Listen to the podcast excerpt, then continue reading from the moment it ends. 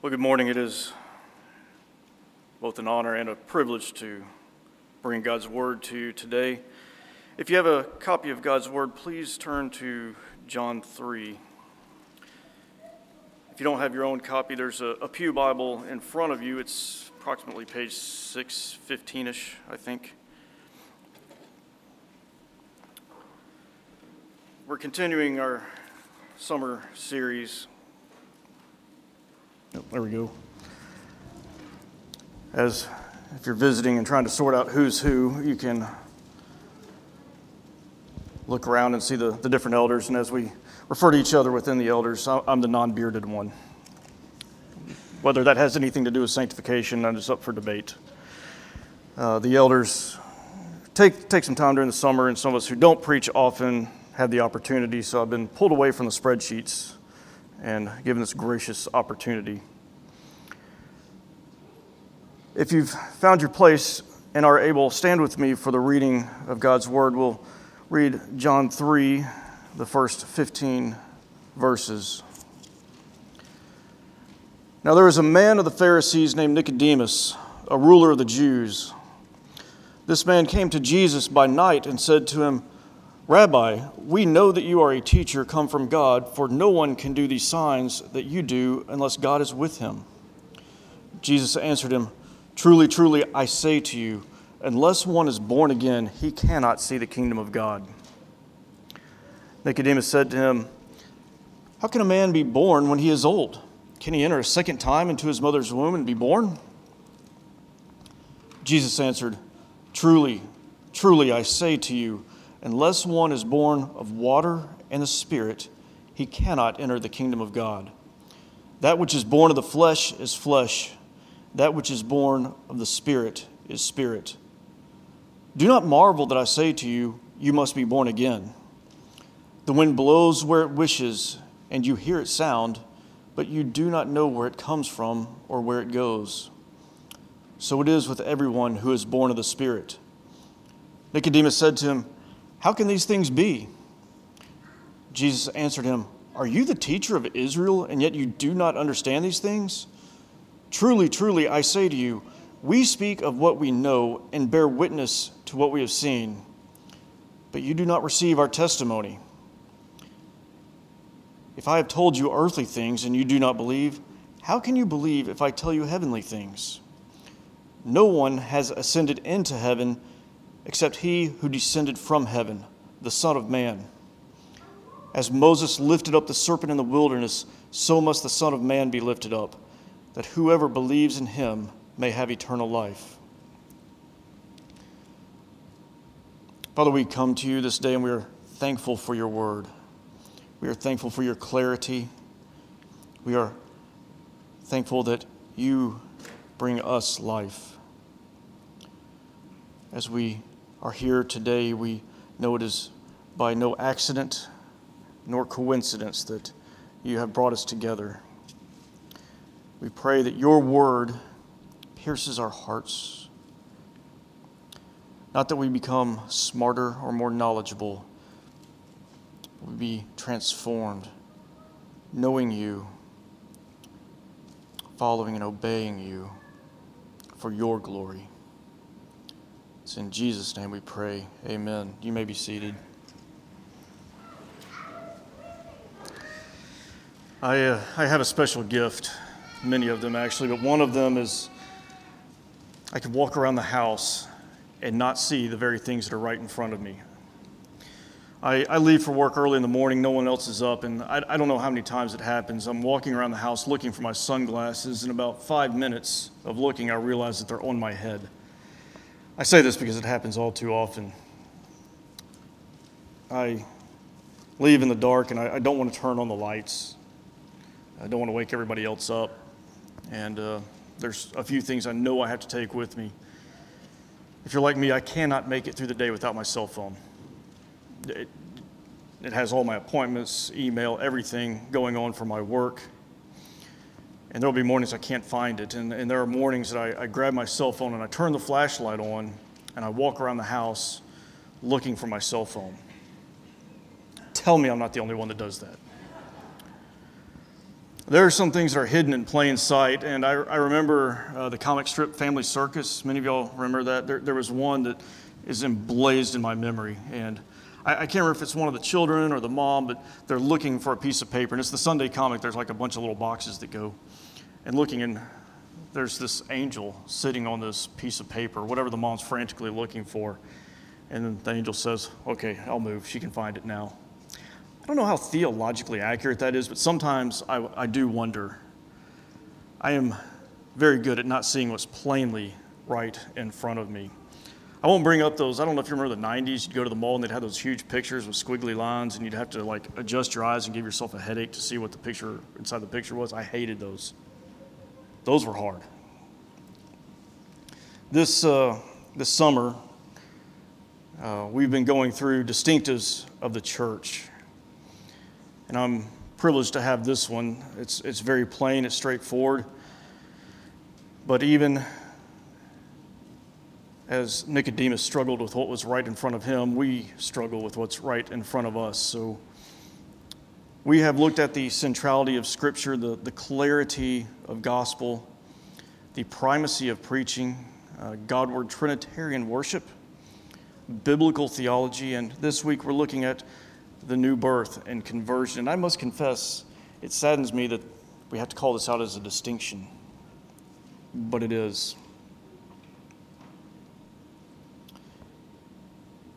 As a human being, you're, you're, you are born with an innate pursuit of victory, accomplishment. You want your life to matter. No one, no one wakes up and says, you know what, how can I fail today? How can I really mess things up? I think maybe if you watch a cartoon, you may see that, or a movie. We want to come to the end of our life knowing we've done well. And today, our purpose is that you must know what you must do to be right before God. And we must know this from the Bible. We must look to Scripture to see this. We must see this from the author himself, not from an Americanized curriculum. We've got to be able to distinguish truth, Scripture, from our cultural predispositions, from maybe what we've grown up being taught or hearing. Been watching a few movies lately. Some of the elders are still in shock. My wife and I, we, we, we watched movies before we had kids. And we have a lot of families here with, with younger children, and, and you can probably relate to this that as, as we started growing our family, we would see a movie advertisement and think that'd be fun to watch, but then it really became watch a movie or two hours of sleep we'll never get back. So we finally hit the point now, it's like, okay, we'll, we'll watch a few movies, and some of these newer movies, there, there's little tidbits that I've seen even in movies from I won't say how far back, but way back when. And you've got this hero on a mission. And there comes a point where the hero comes face to face with the bad guy, and there's, there's this reckoning. And all of a sudden, the bad guy gives different tidbits of information that the hero might have known, and the hero questions Am I the bad guy? It made me think that, you know, sometimes the norms that we know aren't always correct. That's not just in movies, norms, assumptions, predispositions, if you will. We have to go back to the scripture and challenge them. This happened in the Reformation. We're mostly familiar with uh, the Reformation, the 95 Theses, and Martin Luther where grace, where favor with God was literally bought with money. And that was normal. Martin Luther challenged that.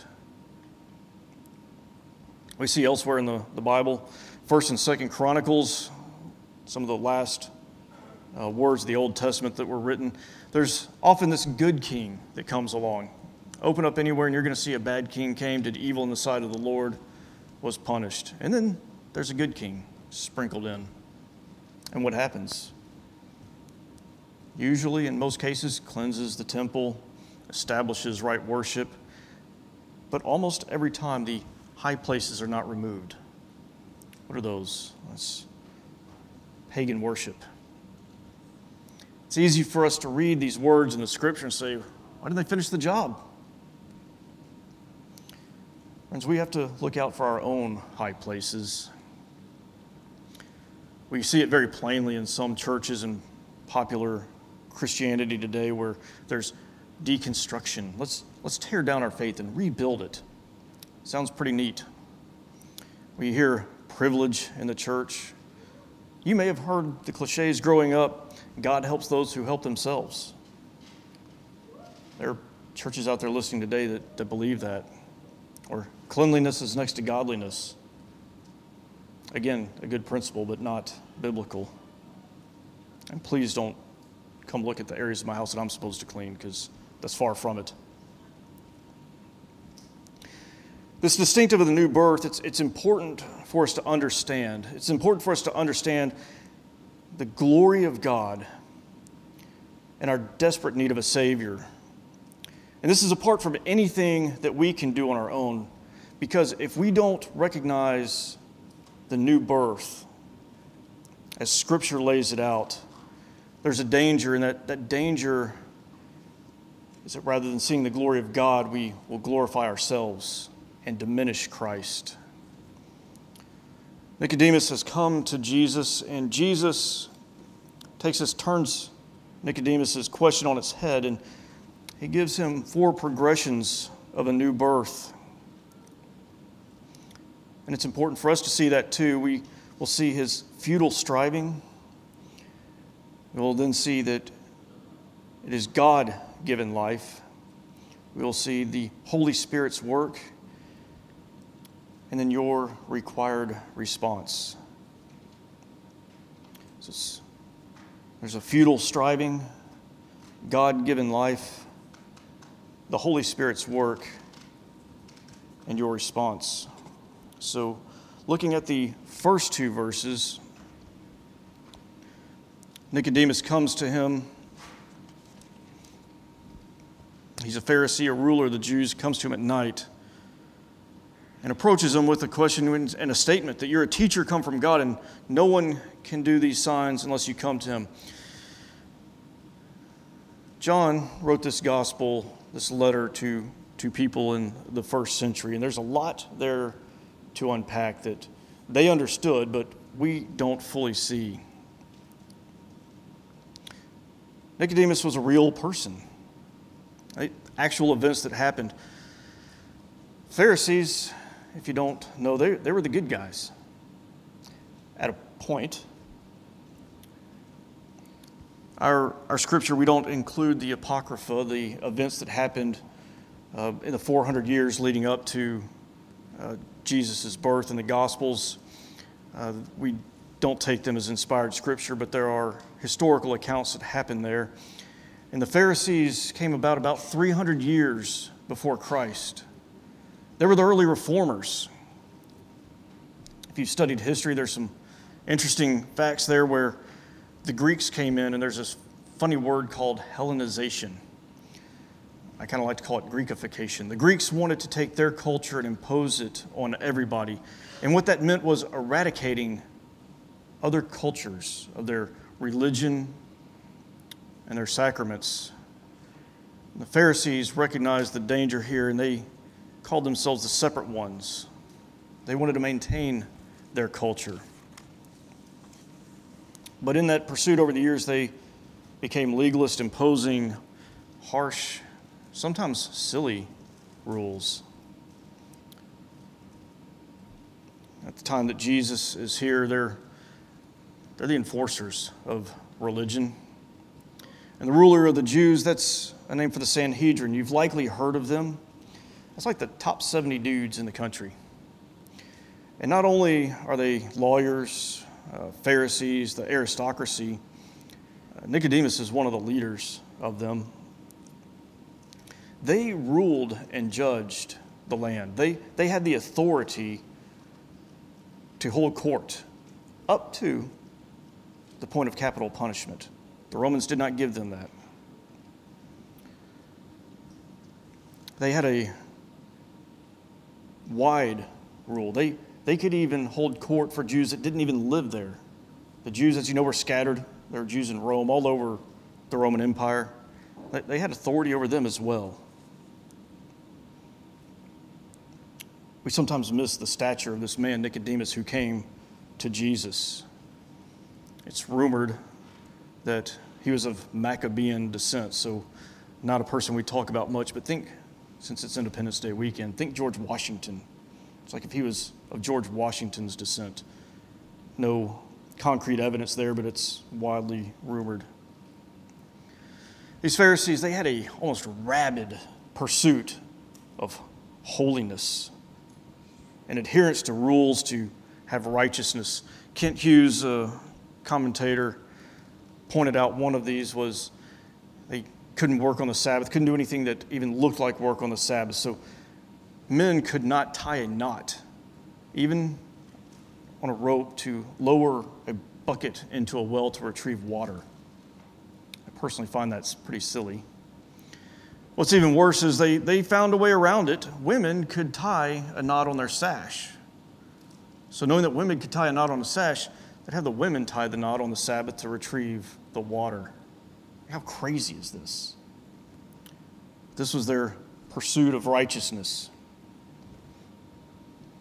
Sadly, we still see shadows of this today. If you buy a major appliance, particularly a refrigerator today, it may come with what's called Sabbath mode. It'll shut down to conserve energy on the Sabbath so that you're not making somebody else work. We talk about chronological snobbery.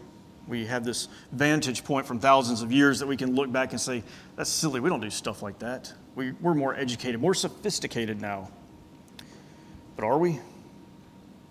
It's kind of a joke in, in Baptist churches that, you know, there's 10 commandments in the Old Testament, but we've got a couple that we hold dear. Famous one when I grew up was guys don't drink, don't dance, don't chew, don't date girls who do. You've probably heard that. Now I think it's uh, kind of evolved a little bit. Now it's, uh, do you get a tattoo? Marijuana's legal now. Is that okay? Are we going to put a fence there? we, we aren't too different. Sadly, it's now it's some churches actually hold a hard line on vaccinations. Never mind COVID, just vaccinations at all. Or are you really professing Christian if you haven't been to the abortion clinic personally to protest? How often are you at church? Doors are open, are you there? Oh, we saw you. You must, you must be one of the good ones we, we still lean on our own actions to look for our justification. A lot can be said about Nicodemus here. He coming at night, and you know, there's all kinds of people say, well, it's an allusion to his fear of the Jews, or it's an allegory for the fact that he was in sin. I like what John MacArthur said. What it really means is it was night when he came. Um, I do think there's some truth to the fact that Jesus, he was pretty busy during the day, lots of crowds around him, and for Nicodemus to have a, a long dialogue with him, it, it, required coming at night. And it was known that the Pharisees did often hold their internal debates and discussions at night, so it fits. He says, We know you're a teacher, and you do these great things. Nicodemus approaches him from his contemporary worldly perspective. He sees that you are these signs, you, you can't do them unless you're from God. Kind of funny, even though later they say he's doing the signs because he's from Beelzebub, the devil. We, we tend to approach God also from our own perspective. I lose count of how many times I get sent an article and it's challenging something we know from the Bible that's plain. New Testament commands and verses are lifted out of context. They're kind of blended with contemporary status. You know, that was, that was in the Old Testament. That was because the Corinthians, or uh, that was because the people in Laodicea did a certain thing. It's not really relevant to us, even though these things are plain to the scripture. It was not safe then, and it's not safe now. And Jesus is about to cut them off. We must be careful as we approach Christ in His Scripture to approach Him from Scripture, not from our context or our experience as Nicodemus did. Today, our best attempts from the brightest minds can't find truth, the truth of Christ, apart from Christ Himself. Try as we might, try as others do to shed new light on a truth. All that men can do apart from Scripture is form a new shade of a same old lie. There's only one truth. And Nicodemus is facing that truth eyeball to eyeball. Nicodemus works very hard to fulfill the law, to obey the law. And Jesus is showing them that this is futile. Jesus, Jesus is about to show him that this life that he's looking for can only come from God. So Jesus cuts him off and says, Truly, truly. Now, in our language, it's two words, but in the Hebrew, then, that's, that's an exclamation point. We have a hard time translating this, but it's a hard stop. It's a reality check. It's an attention getter. It's a stop right there. We give Nicodemus a hard time, but he's genuinely trying to legitimize Jesus. Jesus, as you might imagine, is an outsider to the culture at this point. Um, don't need to read too much of the scripture to see that. Nicodemus recognizes that while there have been people that have come before, uh, this one's a little different. He's trying to extend an olive branch.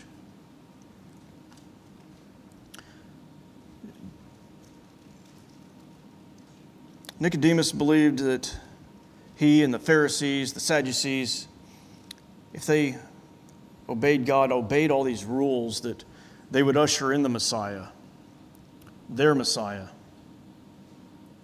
The kingdom that they were looking for would come on their terms. Jesus knows Nicodemus' heart and he goes straight for it. He says, Truly, truly, I say to you, unless one is born again, he cannot see the kingdom of God. Born again, birth. Not lifestyle, not ritual, not a checklist, not things to follow, not commands to do in any succession, but birth. Birth is immediate.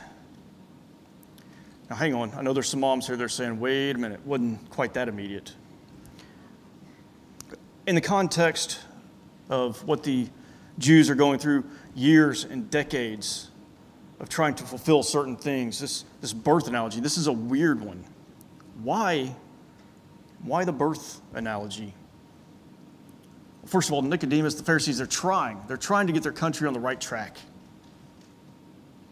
But birth, he had nothing to do with that. He has nothing to do with his own birth. It takes us back to our chronological snobbery.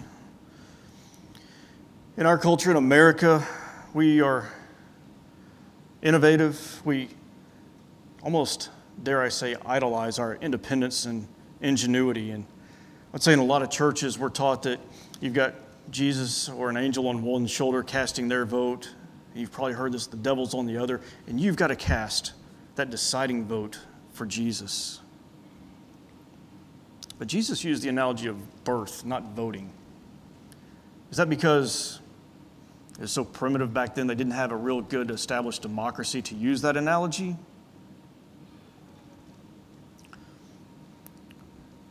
Jesus was there in the beginning in Genesis when we have the words, let us make man in our image.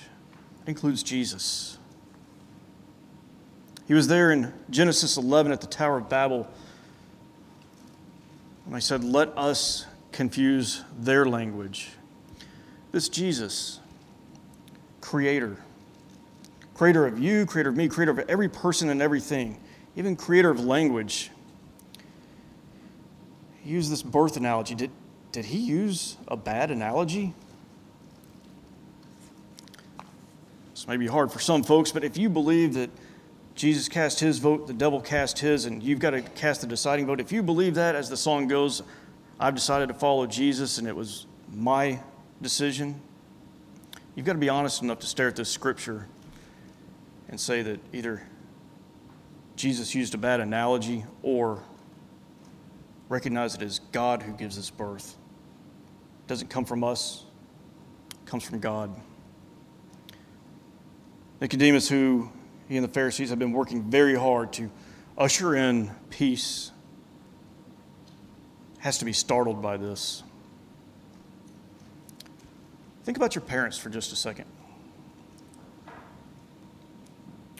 What did you do to convince them to give birth to you? Kind of sounds preposterous, doesn't it? Of course, you did nothing. And here, Jesus is making that exact point. Birth is making something new, not an improved version of yourself, but something entirely new. Word conversion is, means moved to a new direction. And 2 Corinthians 5:17, Paul tells us, anyone who is in Christ is a new creation. The old has passed, the new has come. And there may be a time of learning. There may be a time where you're kind of sorting through all these thoughts. You're reading this. Nicodemus is going through this. Like, what's going on? Think of gestation like a baby. It's being formed. The Holy Spirit is literally working. Nicodemus says to him, You know, how, how can this be? How can a man be born?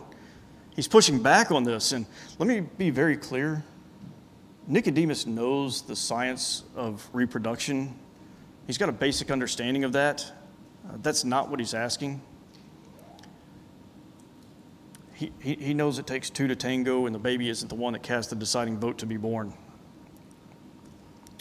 But that exactly is his point. He's stuck in the mindset of what must I do to be saved? What must I do? What must we do as a nation to bring this Messiah in and overthrow Rome? And he can't fathom anything other than his strife, his works to be righteous. What he's saying is, what do you mean I don't have anything to do with it? For us,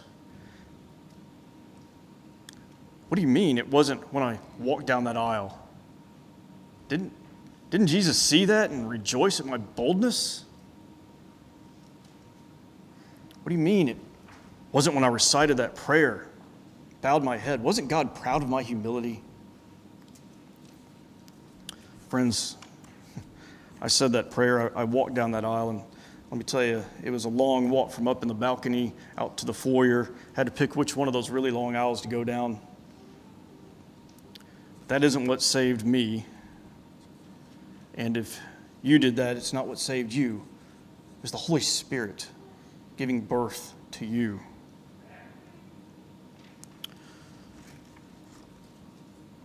We don't usher in our own new order. Nicodemus is pushing back, and Nicodemus knows the scripture, and Jesus is pointing him to a myriad of scriptures, to Deuteronomy 30, verse 6 I will circumcise your heart so that you will love the Lord your God with all your heart and with all your soul, and that you may live.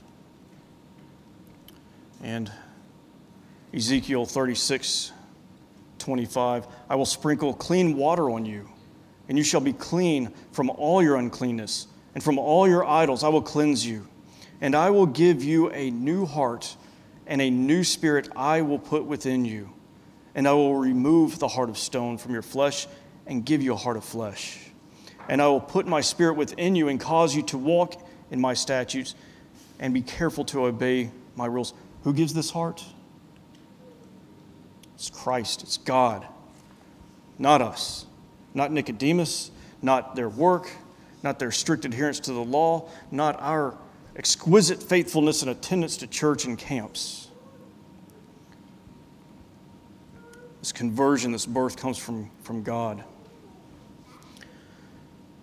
Jesus first shows Nicodemus the futility of his striving, and then shows him that this, this life comes not from his works, but from, from God. And now he's going to show him it's the work of the Holy Spirit. Truly, I tell you, unless one is born of water and the Spirit, he cannot enter the kingdom of God. Do not marvel that I say to you, you must be born again. The wind blows where it wishes, and you hear its sound, but you do not know where it comes from or where it goes.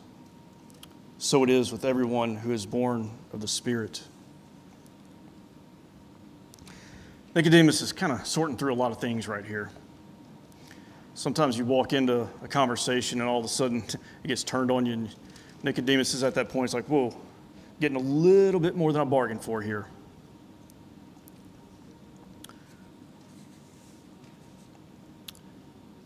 Turn with me if you can, or I'll read it to you Ezekiel chapter 37.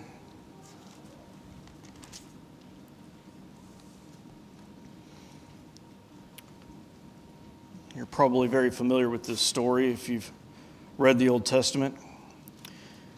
The hand of the Lord was upon me. This is Ezekiel. He brought me out in the spirit of the Lord and set me down in the middle of the valley. It was full of bones. And he led me around them, and behold, there were very many on the surface of the valley, and behold, they were very dry. And he said to me, Son of man, can these bones live? And I answered, Oh, Lord God, you know. Then he said to me, Prophesy over these bones, and say to them, O dry bones, hear the word of the Lord.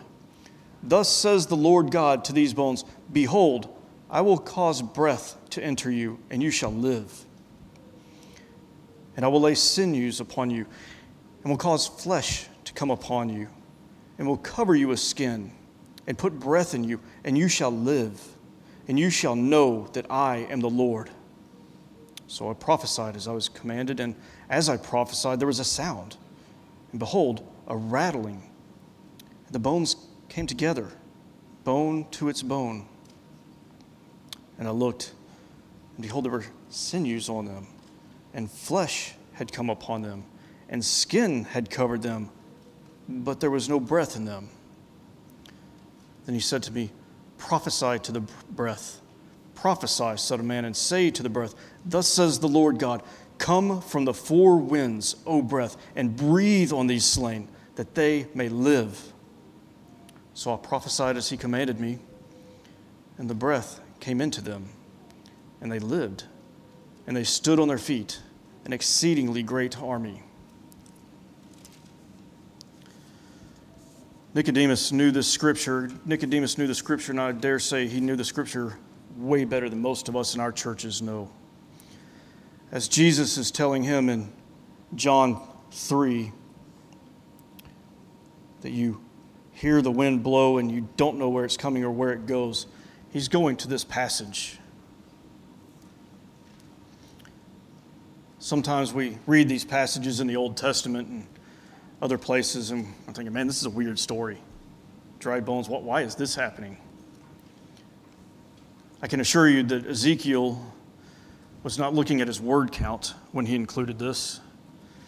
He wasn't looking like, man, if I don't get this word count up, I'm going to be a minor prophet. Who wants to be a minor prophet? I want to be a major prophet.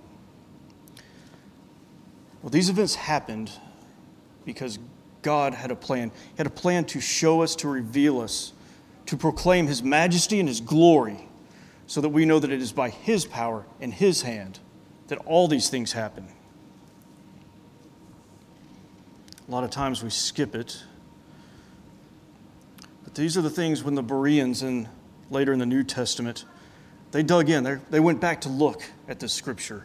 May we be like the Bereans to see that it wasn't the prophet that gave these bones life. It, it wasn't the fact that he was an eloquent preacher. It wasn't the might or the power of the king or the government, and it certainly wasn't some priestly vestment that gave life. It's the Holy Spirit. Jesus is appealing to this, and He knows that Nicodemus is the teacher of Israel, one of the brightest minds of the day. And he knows that Nicodemus understands that this breath, it's, it's spirit, it's the Spirit of God.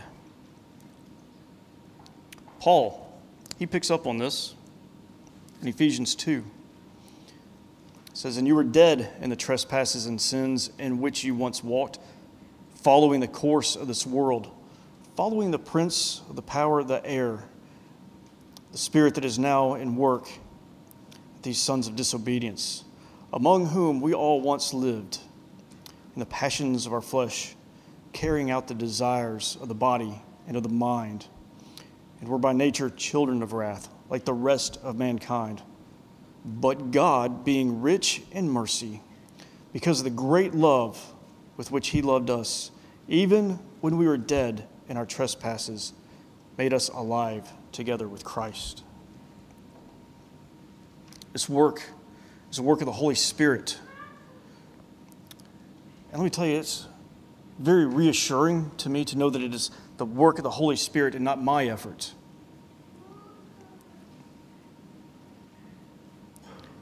Do you, as a Christian, ever struggle with your sin? Do you ever get frustrated?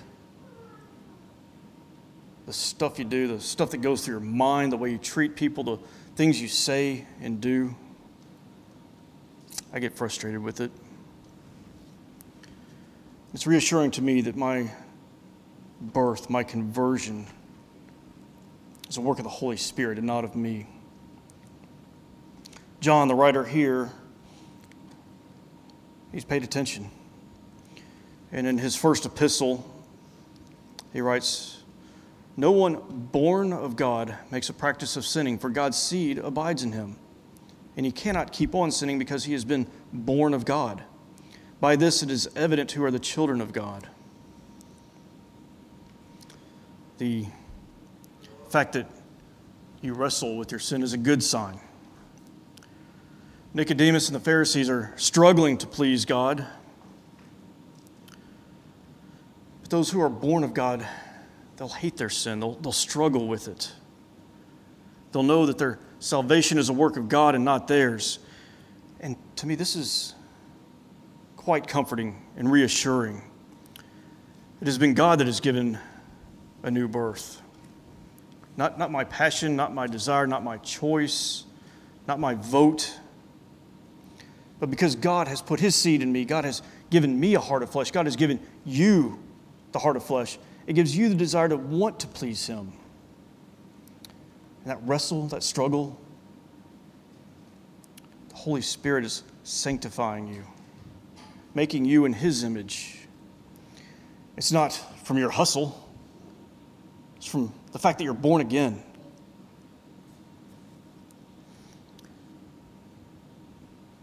Nicodemus here, he's struggled with his futility and his striving. He's seen that it's not him, but it's God who's given life, and it's the Holy Spirit's work. Jesus is now going to show him the next progression of this new birth he will respond. Verses 9 to 15, Nicodemus says to him, How can these things be? Jesus answered, Are you the teacher of Israel, yet you do not understand? Truly I say to you, we speak of what we know and bear witness to what we have seen, but you do not receive our testimony. If I have told you earthly things and you do not believe, how can you believe if I tell you heavenly things? No one has ascended into heaven except he who descended from heaven, the Son of Man. As Moses lifted up the serpent in the wilderness, so must the Son of Man be lifted up, that whoever believes in him may have eternal life. We can't be too um, astonished at Nicodemus. I mean, we have it too, right? It's right here. How often do we, do we miss it? We still have people today questioning the same thing. We have people that have been in church their whole life, and it saddens me, but I know it's, it's a reality that we have people in this very church that are asking the same question Is that really it? Nicodemus wants more detail. He's like, this, this can't be it. There's more to it. Tell me more. Jesus tells him, no, it's, it's, it's right here. Like, there's an old saying that sometimes the, the smartest person in the room is the least smart person.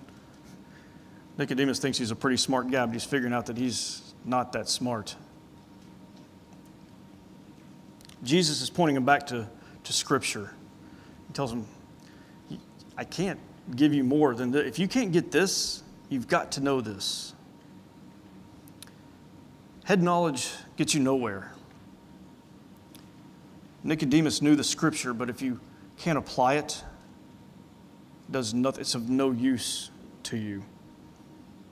We know the Scripture. Most of us have more Bibles in our homes than we have people. And that goes for people that aren't even saved. Paul picks up on this in Romans 1. He tells us that we know the truth, but we suppress it. The pride from our learning, from our knowledge, from our accomplishments, they cloud and overtake our need for humility to, and to repent and trust Christ. Jesus is telling Nicodemus, if you can't understand this new birth, brother, you're not going to get the Trinity. My incarnation, the resurrection, the ascension, not even going to go with the second coming. But Jesus appeals to him one more time from the scripture. This kind of funny story about a serpent on a pole. In Numbers 21, we see this story.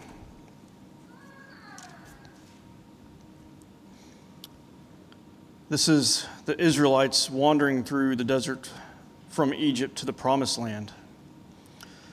From Mount Hor, they set out by way to the Red Sea to go around the land of Edom. And the people became impatient on the way. And the people spoke out against God and against Moses. Why have you brought us up out of Egypt to die in the wilderness? For there is no food and no water, and we loathe this worthless food. Then the Lord sent fiery serpents among the people, and they bit the people, so that many of the people of Israel died. And the people came to Moses and said, We have sinned, for we have spoken against the Lord and against you. Pray to the Lord that he may take away the serpents from us. So Moses prayed for the people. And the Lord said to Moses, Make a fiery serpent and set it on a pole, so that everyone who is bitten when he sees it shall live. So Moses made a bronze serpent and set it on a pole. And if a serpent bit anyone, he would look on that bronze serpent and live. A lot, lot to talk about there. So first of all, where, where are they? This is towards the end of the Israelites' journey. They've already received the punishment to wander for 40 years because they didn't believe when the spies came back and they complained against God and told, All right, you don't think you can take the land? You're not going to go. Your kids will.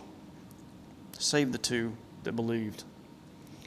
Miriam, Moses' sister, and Aaron, his brother, are already dead at this point.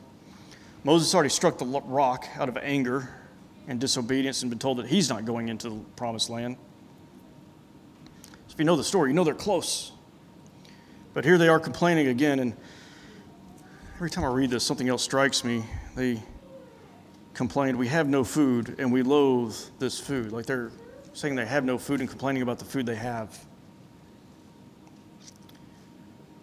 This seems kind of kind of harsh, doesn't it? Like they're complaining, and like all of a sudden, all these venomous snakes come and bite them and kill them. That's, that's a little, little harsh. Keep in mind, without going into a full exposition of, of this, these people deserve to be dead already. Their disobedience, continued disobedience against God, it's only an act of grace that He has sustained them. Here, he disciplines them to call them back. This is just a few short verses, and I think we get lost on it that we can read this in just a minute, minute and a half, and we forget this isn't a five minute event in history. They're wandering, they get to this place, Sounds pretty miserable to me. And all of a sudden, fiery, venomous snakes are there. That tells me it's pretty painful. As I was reading through this, it honestly reminded me of a story Jay was telling. He got stung by some flying insect that's one of the most painful there is in this area. And I, I can't even imagine what this feels like. Not too many people here want to be around venomous snakes. We have some of those here in Oklahoma. When there's a snake, what do you do? I mean, a lot of us scream. it's terrifying. They're in the midst of a den of snakes. And I don't even think that captures how many it is because they're in and around all the people. So, what are you going to do if you're surrounded by snakes? I'll tell you what I'm going to do. I'm looking at the ground, I'm looking for the snakes are, and I'm looking how far I can get from them. If I'm lucky, I'm looking for something around me that I can start hacking them with. What, what were they commanded to do here? They're told to look up, look away from the snakes. Like, are you kidding me? You want me to look up? Like, snakes blend into the ground really well. I might be able to notice motion if I'm not looking at it, but I'm not going to see that. And keep in mind, they're watching people die.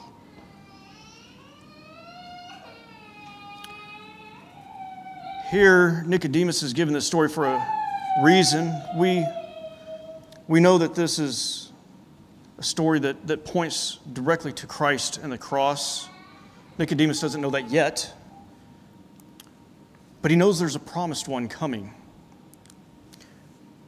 Jesus is commanding him to, to look to the Christ, look to the promised one, and to believe. Just as those Israelites had to believe and have faith, and that faith is what saved them. It may not surprise you as often as I've read, referenced it. I've just finished reading 1st and 2nd Chronicles, written about the history of, of Israel, and it was written after the exile as a reminder to them as they returned to the promised land of all that had happened. I have no doubt that Nicodemus knew this very well. And I know that he uh, likely knew a verse that is probably being preached here in America and a lot of churches. It says, If my people who are called by my name humble themselves, pray and seek my face, and turn from their wicked ways, then I will hear from heaven and forgive their sin and heal their land. That verse was misused then as it is misused now. Nicodemus and the Pharisees thought if we can just get our act together and act right, we saw that there was this wicked king, and he put idols in the temple. We worshiped the idols. God judged us. And he promised if we repented, he would give us the promised land. So let's get rid of all the idols. Let's do all the right stuff. God's going to bless us. We'll be saved. His Messiah will come, overthrow Rome. Easy as that. Done. We just got to get the people on board. And oh, yeah, these pesky prophets wearing funny clothes are getting in our way. Nicodemus knew that there was a promise coming, and like a good Jew at the time, he looked down at the law. Okay, I got to obey that one. Got to sidestep that. Can't do that. That's wrong. That's a sin. What else do I need to do to avoid this judgment? What steps do I need to make to live? Here, Jesus tells him, You're looking down at the snakes, you're looking down at the law. Look up, look at the Christ.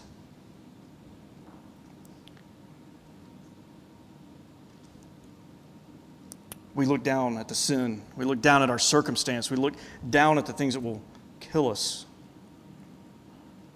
If I can only stop doing that, if I could only do this better. Friends, you can't.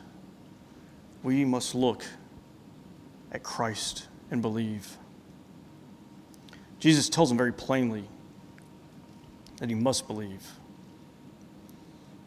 And this is where so many people in today's American church they want to skip to the next verse and say it's about my decision. It's about my vote. It's like we, we, we just missed this whole passage. New birth isn't our action, it's not our obedience. The new birth comes from Christ, from God. So, what if I'm sitting here and like Nicodemus, and I don't know if this wind will blow, the spirit that gives life will come to me. It goes where it wants, not where I want. The answer is right here in front of us. It's what Jesus told Nicodemus there in verse 15. Look to Christ and believe, and you'll have eternal life. Nicodemus was forced to respond here, and there's no deferring this choice, there's no putting it off. You either choose to believe Christ or you choose not to. There's no later, there's no middle ground, there's no I'll think about it, there's no let me go back and do some more research. You either choose to believe or you choose not to.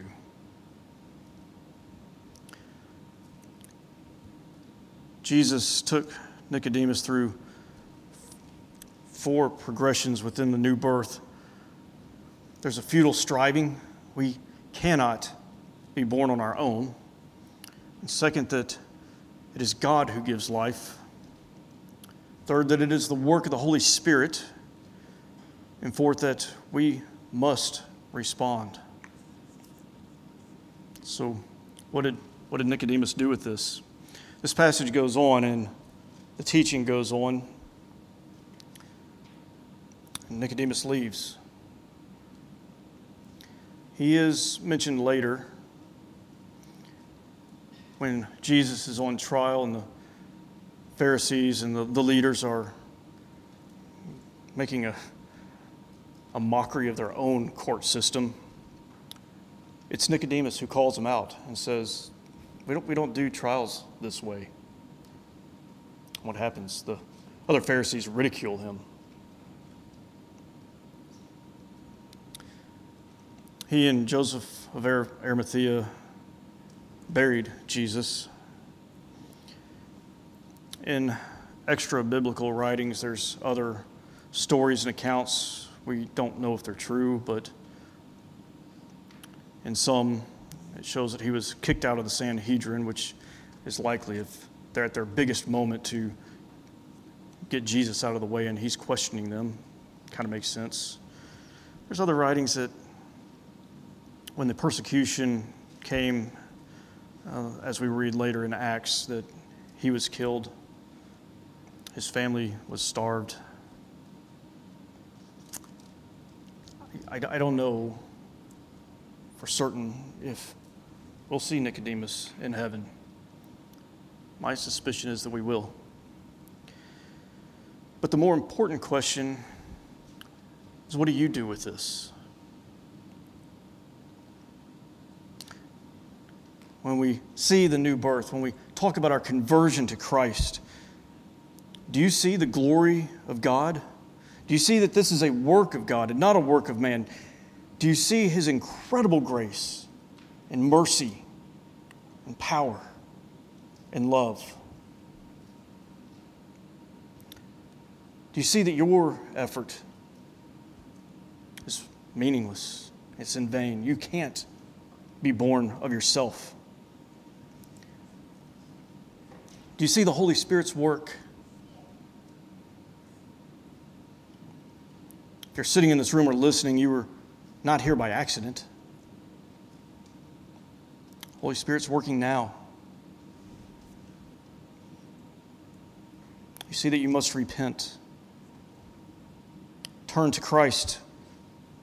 Believe in Him. Follow Him. Obey Him.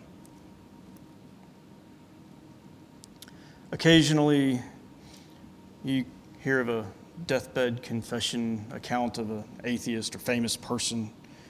Sometimes there's some wild tales of what they see, and sometimes their screams of agony in their final moments.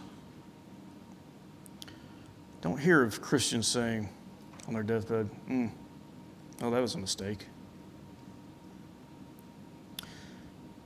Unfortunately, you don't have time to wait for that deathbed, for that final moment. You don't know when that will be.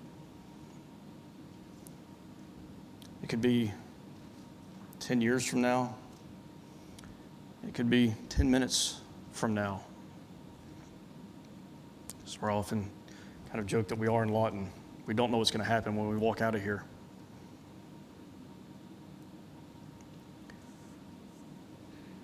This time is coming, yet your time to repent and turn to Christ is now. I don't know how. Well, here Jesus tells us just, just ask. If you're sitting in this room and you don't know how you can find any elder or any member, and if you aren't a member and you're wondering who the members are, there's an easy way to find out. Just turn point. Are you a member? They'll own it. They'll they'll answer. Nicodemus came to Christ thinking that Christ would be a nice add on. If he could only bring him in to the Pharisees and they could use him and they could achieve their goals. Friend, Jesus is not an add on. He's not something that makes your life better, makes your life complete, fills that emptiness, brings that joy that you're missing. Not a, not a, not a little, need a little Jesus in my life to get me through the day. You come to Christ, you're a new person, a new creation. As we read earlier, the, the old is gone, the new has come. You will face him as Nicodemus did. You will face him as a child of God, or you will face him in his judgment. I pray today that if you don't know him, you will turn to him. If you do know him and you're struggling, let this be a great assurance to you. Your salvation, your peace with God, it doesn't rest on your shoulders. It doesn't rest on how faithful you are. It doesn't rest on how many days in a row you read the Bible. I implore you to do that every day. It doesn't rest on how many books you read or how much you give to the poor or even how many people you share the gospel with. While these are all things we ought to do, we struggle and we know that we fail. Yet here we know that we are his child because we are born of Him, of His work, of the Holy Spirit's work. And that is a great assurance to you. Let's pray. Heavenly Father, we come to you. We thank you for your work. We thank you for your gift of life. We thank you for so clearly spelling this out for us that we are not born of ourselves and we don't simply walk into your kingdom because we think we've read enough and prepared ourselves enough for it. But we are thankful that you give us life. Just as you made our physical bodies, you will give us a new heart a heart that loves you, that seeks you, that desires you. And out of that desire, heart of thankfulness to follow you in faithful obedience for your glory, not ours. Not our works to save us, not our works to justify us, to keep tally of how good we are and keep us in check. But you prepare us to, to glorify you, to spread your good news to those around us. And Father, I pray for those today that hear, that have not turned to you in Christ, that they will do that right now. Lord, we love you. We thank you for your word. We thank you for the birth that you give us. It's in Jesus' name that we pray. Amen.